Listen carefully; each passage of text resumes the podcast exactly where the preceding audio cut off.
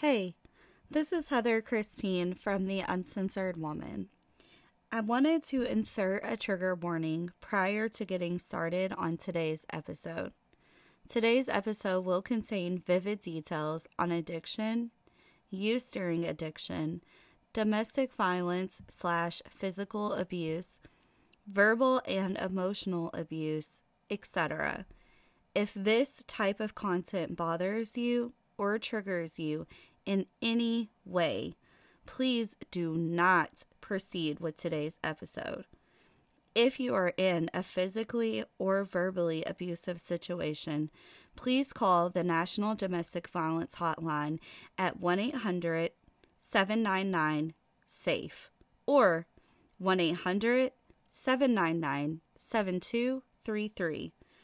If you or a loved one is battling addiction, feel free to call, contact the Substance Abuse and Mental Health Services Administration at 1 800 662 HELP or 1 800 662 4357. Both of these hotlines are available for help 24 7. There are people out there who care and love you, and your life is worth it and it matters. Get help today. With all of this being said, we will now hop into today's episode.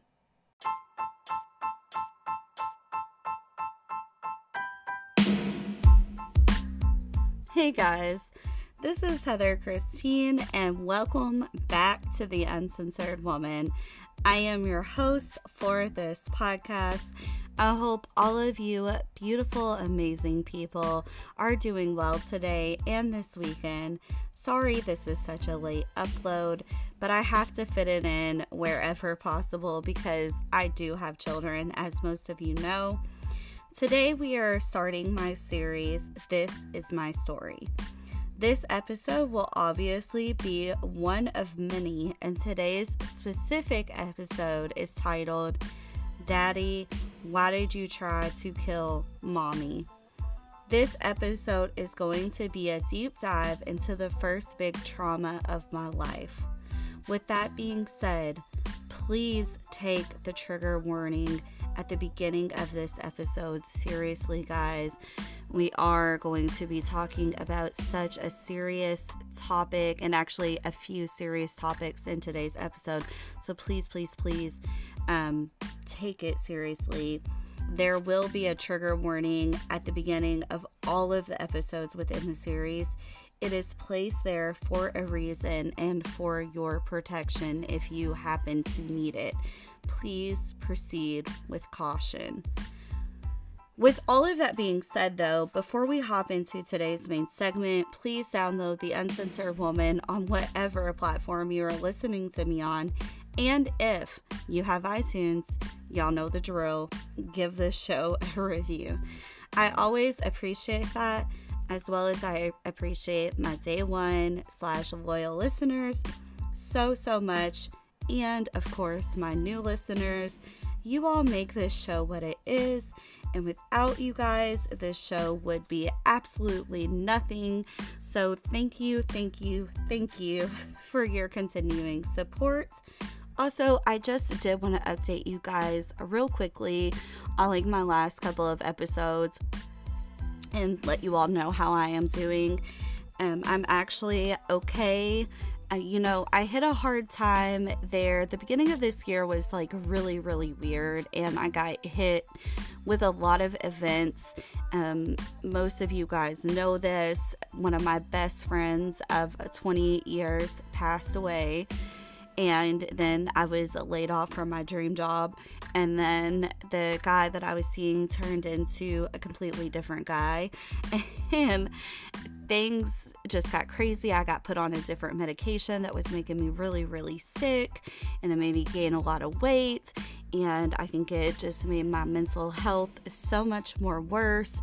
And it was just a really trying time. And then I started talking to somebody else, and I was talking about that actually last episode. And, you know, like I said, he's an amazing person. It, it wasn't him, it's just really me. And what I figured out at the end of the day is I'm looking for a certain type of person. And it's okay not to settle until you find what you want. I give whoever I'm talking to an abundance of attention and love, and I expect it to be reciprocated. If I write you a whole paragraph, I want you to take time to read it, process it, and send me something back meaningful, not a sim- sentence. Do not be argumentative. You know, I just want something like that reciprocated. And as I've always said, I know it exists, but I am in such a better headspace. Um, I've been, y'all be proud of me, y'all be proud of me, because I've been working out all week. And actually, I haven't just been working out once a day, I've been working out a couple times a day. And I got my day shift hours back, and that always makes a girl happy because I have kids and I have a life. And who wants to work their nights away? You don't see anybody. I hate that. And so, fortunately for me, I didn't have to take day shift hours and really lose any money. So, that truly is such a win win. And I am back to an employer that I love to death. Actually, they were who I was with before I took this quote unquote dream job, and they treated me so good, and they literally paid a few cents, like cents as in pennies, under what the dream job paid, and they're they're close to me, and so hindsight is 2020 looking back i'm just like why did i do that? But uh, given the job that i took i think a lot of people would have went on the limb and tried it out. But with me being lucky enough to go back to this old employer that actually said they were thrilled to have me back I got really extremely lucky and I will not be leaving again. So, yes, I am so, so, so, so, so happy with that.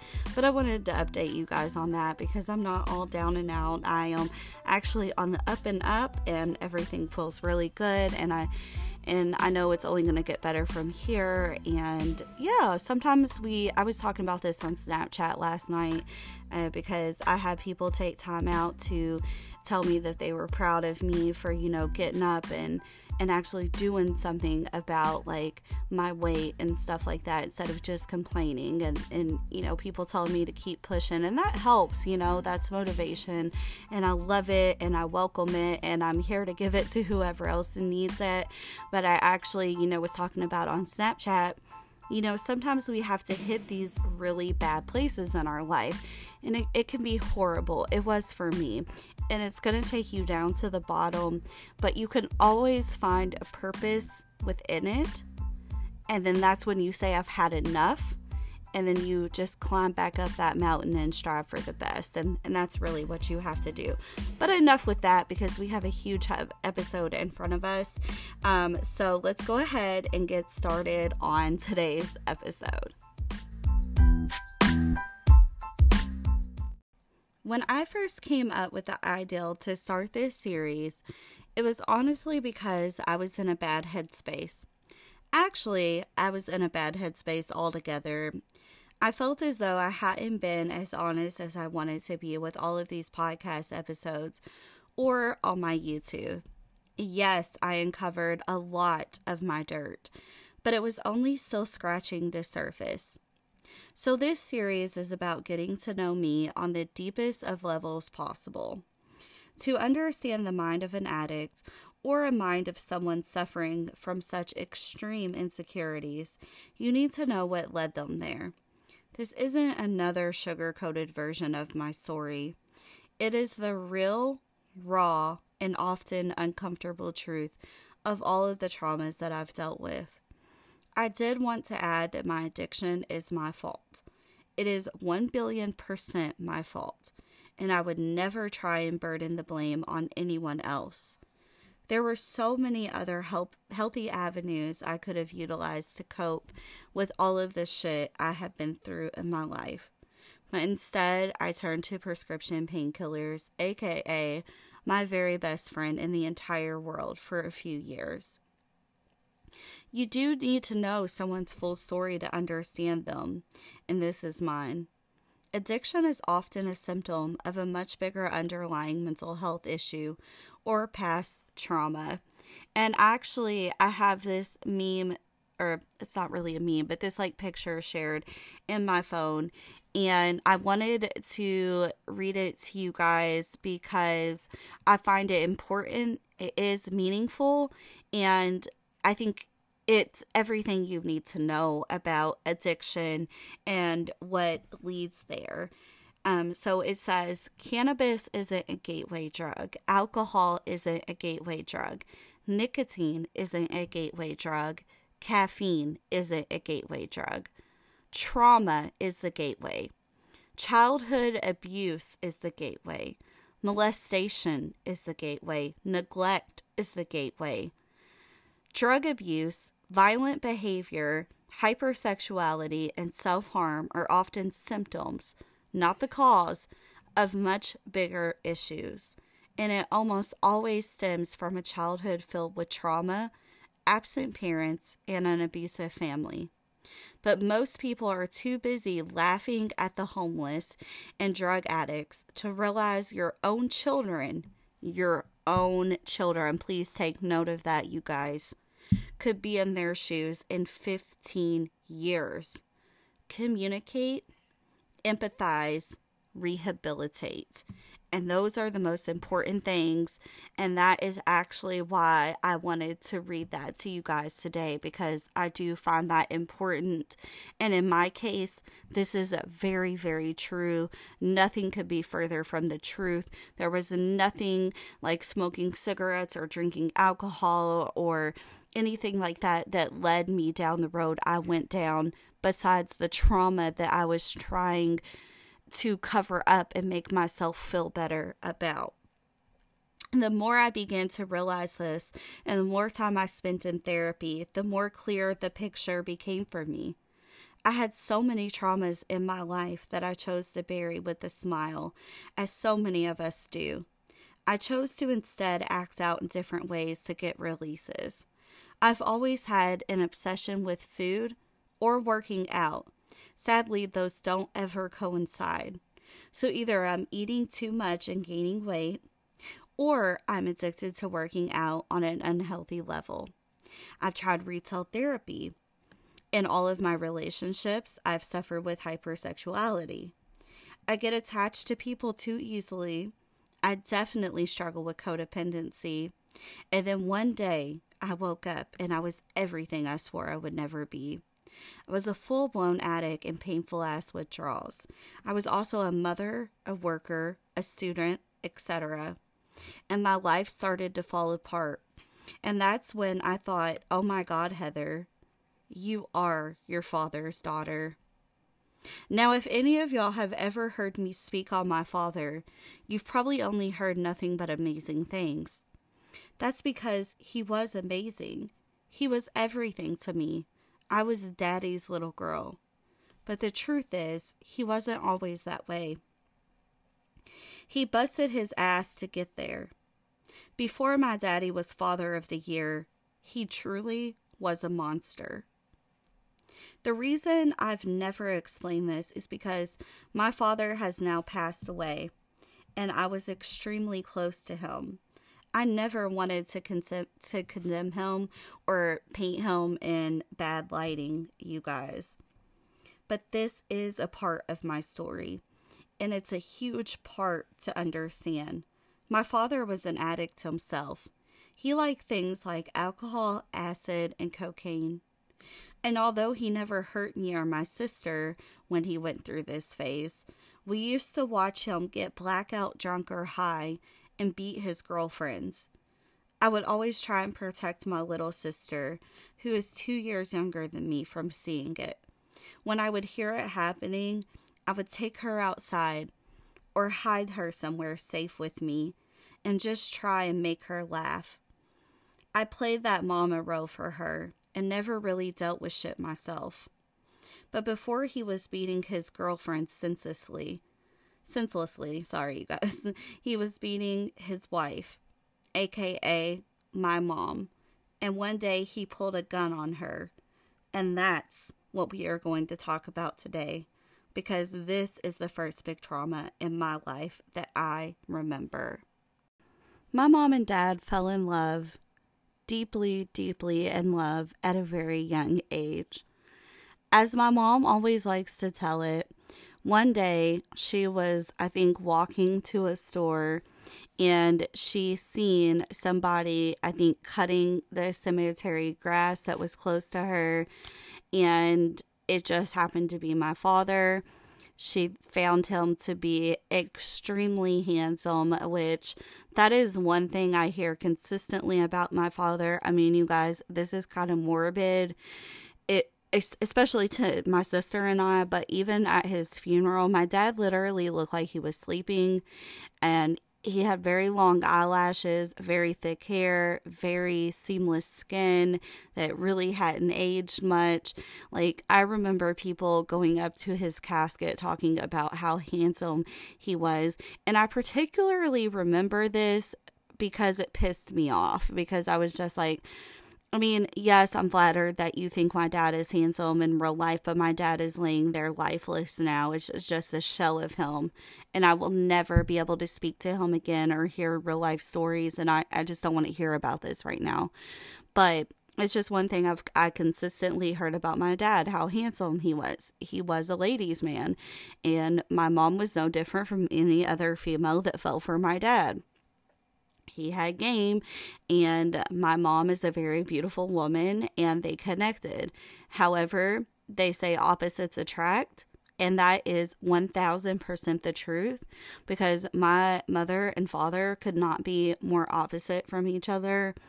My mom was like a goody goody when i say she didn't really cuss she didn't really cuss she never even like I, I think she tried to smoke a cigarette once, but she like doesn't smoke weed, never did, doesn't drink, never did. She doesn't do any of that. Meanwhile, my dad's like this party guy. And right when you're younger, that's you know, it's it's you just expect some people to be like that, but you think they're going to grow out of it. And so my mom didn't really like those things about him. But again, she figured he would grow out of it. And, you know, she just was in love with his personality. He was really sensitive to her feelings. He was really empathetic. He was hilarious. My dad was always life of the party. He could make anybody laugh. He was super, super hilarious, very caring, and um, he made my mom feel really special and really beautiful. And to be honest, he fell deeply in love with my mother and once he got himself together and worked out his own demons, the sad part is is my dad really never moved on. He would date on and off, but he never remarried or anything like that because I personally think that he was in love with my mom till the day that he died and he would have did anything to get her back and try to work it out, but he messed it up big time and my mom moved on and she had every right to and he also respected that and knew that. He did not try to gaslight her make her feel bad about it or anything like that. He respected her. He respected my stepdad as much as he could and you know that was that. But anyways you know they fell in love. Very very young couple. They moved pretty fast together they got engaged and got married, and then they got pregnant with me in 1988. My mother delivered her first baby girl, and that was me. And I was born on May 27th, and my dad was so completely in love. Um, I wish I had my baby book in front of me because you guys, the message that he wrote me in that baby book, I always reflect to because my parents had tried for four years to get pregnant, and, and my mom at first didn't think that she could have kids, and she had a lot of lot of issues in that department, and um, so they really just didn't think that they could have kids. And so when she was finally pregnant with me, it was such a blessing. And he was really, really happy to have me. And not only that, as I said, I was born on May 27th of 1988. And my dad's birthday is May 29th. And so they got to welcome me really for his birthday celebrations. And there's nothing else in this world he wanted more. And at this time, they were still really happy. My dad hadn't gone completely on the wild side yet. You know, he still did his little partying and tripping on acid on the weekends and stuff, but like, he wasn't doing anything violent at home. He it was more social still at this point and you know he would work it, one thing i can always say about my dad is even in the midst of how horrible his addiction got. My dad was a hard worker. He always worked. He was just one of those people he could drink all night and go go be productive at work. That's just how he was. He always had a job and I'll never take that from him. But 2 years later they started having problems. At the same time, and this is 1990, my mother delivered my sister on July 14th of 1990. Um, and at that time, they were having a lot of issues and they were talking divorce. But of course, they wanted to try to work it out because they really were in love with each other and I mean, that's just not the most opportune time to divorce when you've just had another daughter. But my mom specifically remembers having such post bad postpartum depression um, because they just weren't in the right space in their marriage. She felt like she was all alone. My dad started to become verbally abusive, and you know she spent a lot of years, and she admitted this to me. She spent a lot of years giving my sister, like almost our entire lives, giving my sister much more positive eh, reinforcement and positive attention than she gave me because she felt so bad for not really accepting my sister being here at first because of the problem she was having with my father. And so you know i i mean i try to understand that as best i can and you know postpartum depression is a real thing. But you know she got through it and then they had their ups and downs but my dad just kept getting worse and the the verbal abuse you know, he would come home at night and tell her she wasn't worth shit. He'd call her a bitch. He'd throw stuff and break it. And it, it, he just was a very terrible person at this time. And I don't remember any of those things during that time. I was really young. Um, and so I don't really expect to remember it. And to be honest, I can't even tell you how I remember the event where he pulled a gun on my mother. But from all the therapy I've had, it is a bit pretty big trauma in my life. And so that it it's just one of those things that stuck with me. Um so I'm not going to go too into detail of what happened over those years that I don't remember because as I said I don't really remember. I can go only go off what my mother told me. You know, she was just very unhappy but she didn't want to have to get a divorce. She did really love my dad, and I do believe that my dad really loved her, but he had such a huge issue and he needed help and he needed to hit the bottom in order to get it. And I do want to say that, you know, I, I think I, I said this earlier on in the episode. He never, ever, ever put his hands on me and my sister. He was never violent towards us, he was never abusive towards us. Um, in that area, he was very protective over me and my sister and he always loved us to death um so i, I just want to make that cl- crystal clear but around the time that I was four, they were fighting in the kitchen. They were going back and forth. He had thrown a chair. Um, he had told her that and my sister and I were sitting here and I kind of like hid my sister behind me and he told her that he was gonna fucking blow her brains out and then kill himself and he pulled out a gun and my sister and I started crying and my dad was crying and my mom was crying and it's all spotty for me, so I don't remember each and everything. But the next thing I know, my mother or somebody must have called the police because the next thing I know is the police are there. We're sitting on the the back patio of our old house. My dad is sitting in a chair. The police are talking to him. He's crying my mom's best friend pulls in the driveway to pick my mother, my sister, and I up. And my dad is losing it and he's like, Daddy loves you. Daddy's sorry. I'm so, so sorry. I'm going to get help. I love you, Christy, which is my mom's name. I'm so sorry. I'm so, so sorry. I hope you can forgive me. And, you know, like I said, I was always a daddy's girl. I always had a heart for my dad. And I just remember bawling, at, you know, at seeing my dad cry, but also, bawling because I was so damn scared because, you know, just 15 minutes prior to that, I thought I was going to watch my mom get murdered and then my dad kill himself. So I was just all twisted up with emotions.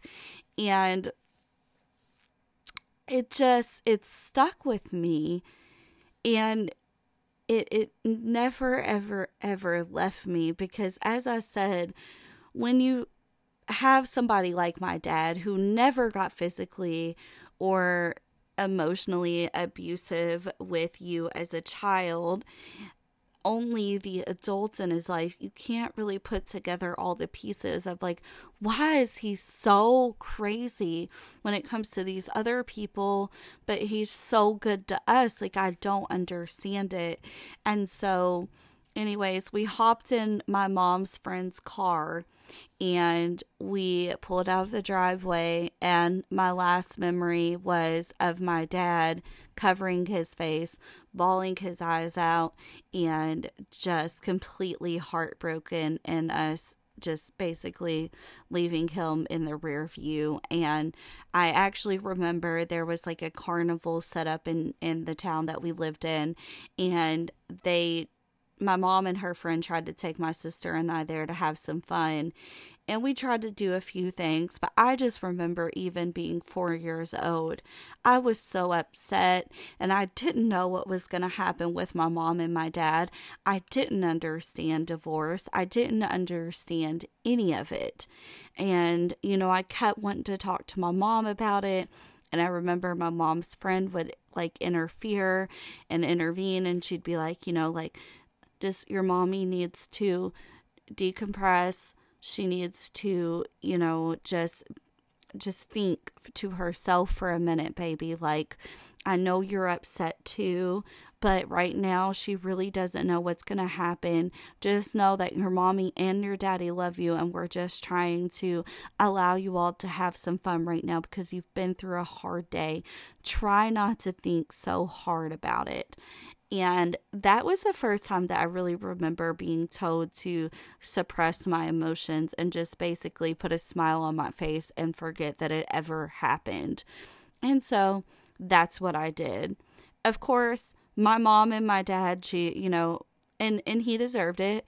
She took out a EPO, an emergency protection order, out on my father.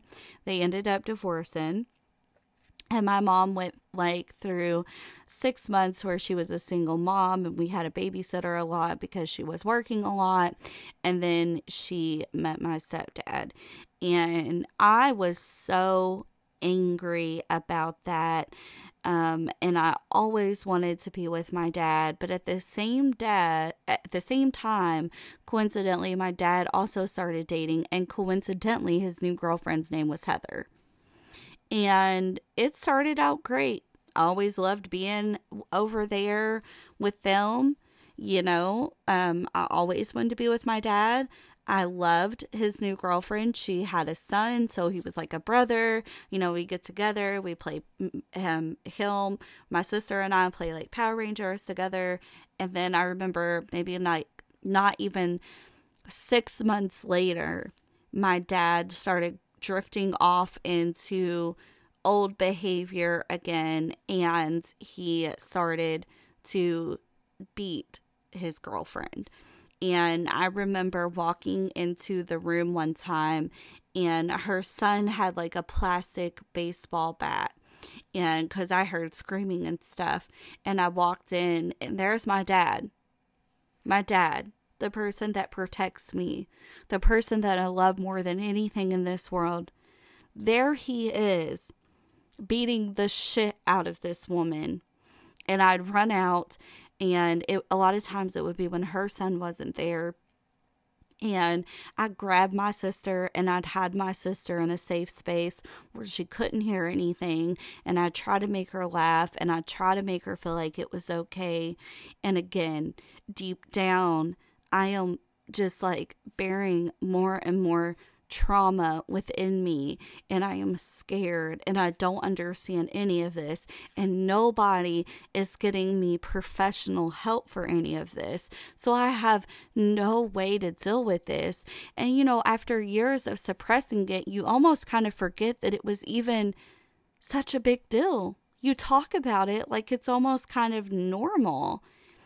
And it was the first big trauma that really messed me up in my life that I really, really needed professional help for. Like, I, I needed that level of care, and I was not getting that level of care because it is very confusing as a child to see this parent that you admire so much get blackout drunk or walking on them snorting a line of cocaine and then going and beating these people that you love senselessly.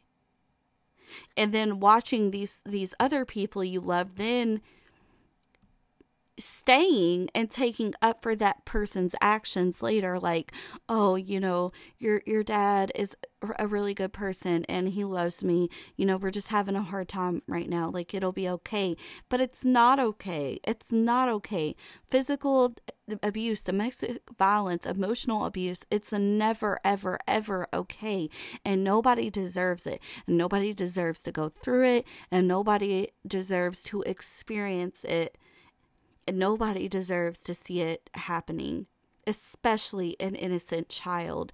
And if you have a child that's going through that, or has went through that please either get out or get them professional help if you are not getting them professional help because i promise they will eventually need it it will come out in other ways as they are getting older and I want to go ahead and wrap this episode up by saying my dad did end up, um, obviously, him and this Heather girl, after a couple of years, they broke up. And my dad really never dated seriously again after that and said he did a, a lot of uh, counseling, anger management. Um, he got treatment for his addiction and he ended up pulling himself back together and becoming the most amazing giving human that he was always capable of being. He turned into one of the best people I've ever known in my entire life and that's why I have such a big issue with talking about this. That's why I have such a hard time talking about this because I don't want anybody to think less of my father. However, it is a part of my story. And I know if my daddy were still with me, he would not be ashamed of it. He would want me to speak my truth. And he would be right here holding my hand, helping me speak it or helping me get help because that's the type of person he was. When he turned his life around. He never denied any of these actions and he tried to help other people. So it never, all of it didn't happen in vain. And I do want to make that very, very clear to you guys. But however great of a person he turned into, it was never okay what he put other people through during his time of addiction. It's never okay. And that's why I put those numbers in at the beginning of this episode because it is a very, very dangerous situation. And I am lucky, as well as my mother, as well as my sister, as well as my dad's um, ex girlfriend and her son. Uh, we are all very lucky that nothing ever happened to any of us and that we are all here to still tell our stories. Um, and so I hope this kind of lets you in on a little bit. As I said, this happened when I was four and five years old. Um, the event with my mother and father happened when I was four, and the events after with his girlfriend happened when I was five and six. And those are the first big traumas of my life that I can remember and the first set of trauma that I kind of suppressed. And that is what leads to other things. If you don't get professional help, it is what leads to other things in the future. Um, so, yes, I know this episode was a deep, but again, I want to reiterate that this series is going to be deep. These are going to be a lot of stories that are very hard to listen to. They're very hard for me to talk about, but I am doing it in hopes of helping anyone out there in similar situations take different routes than what I did.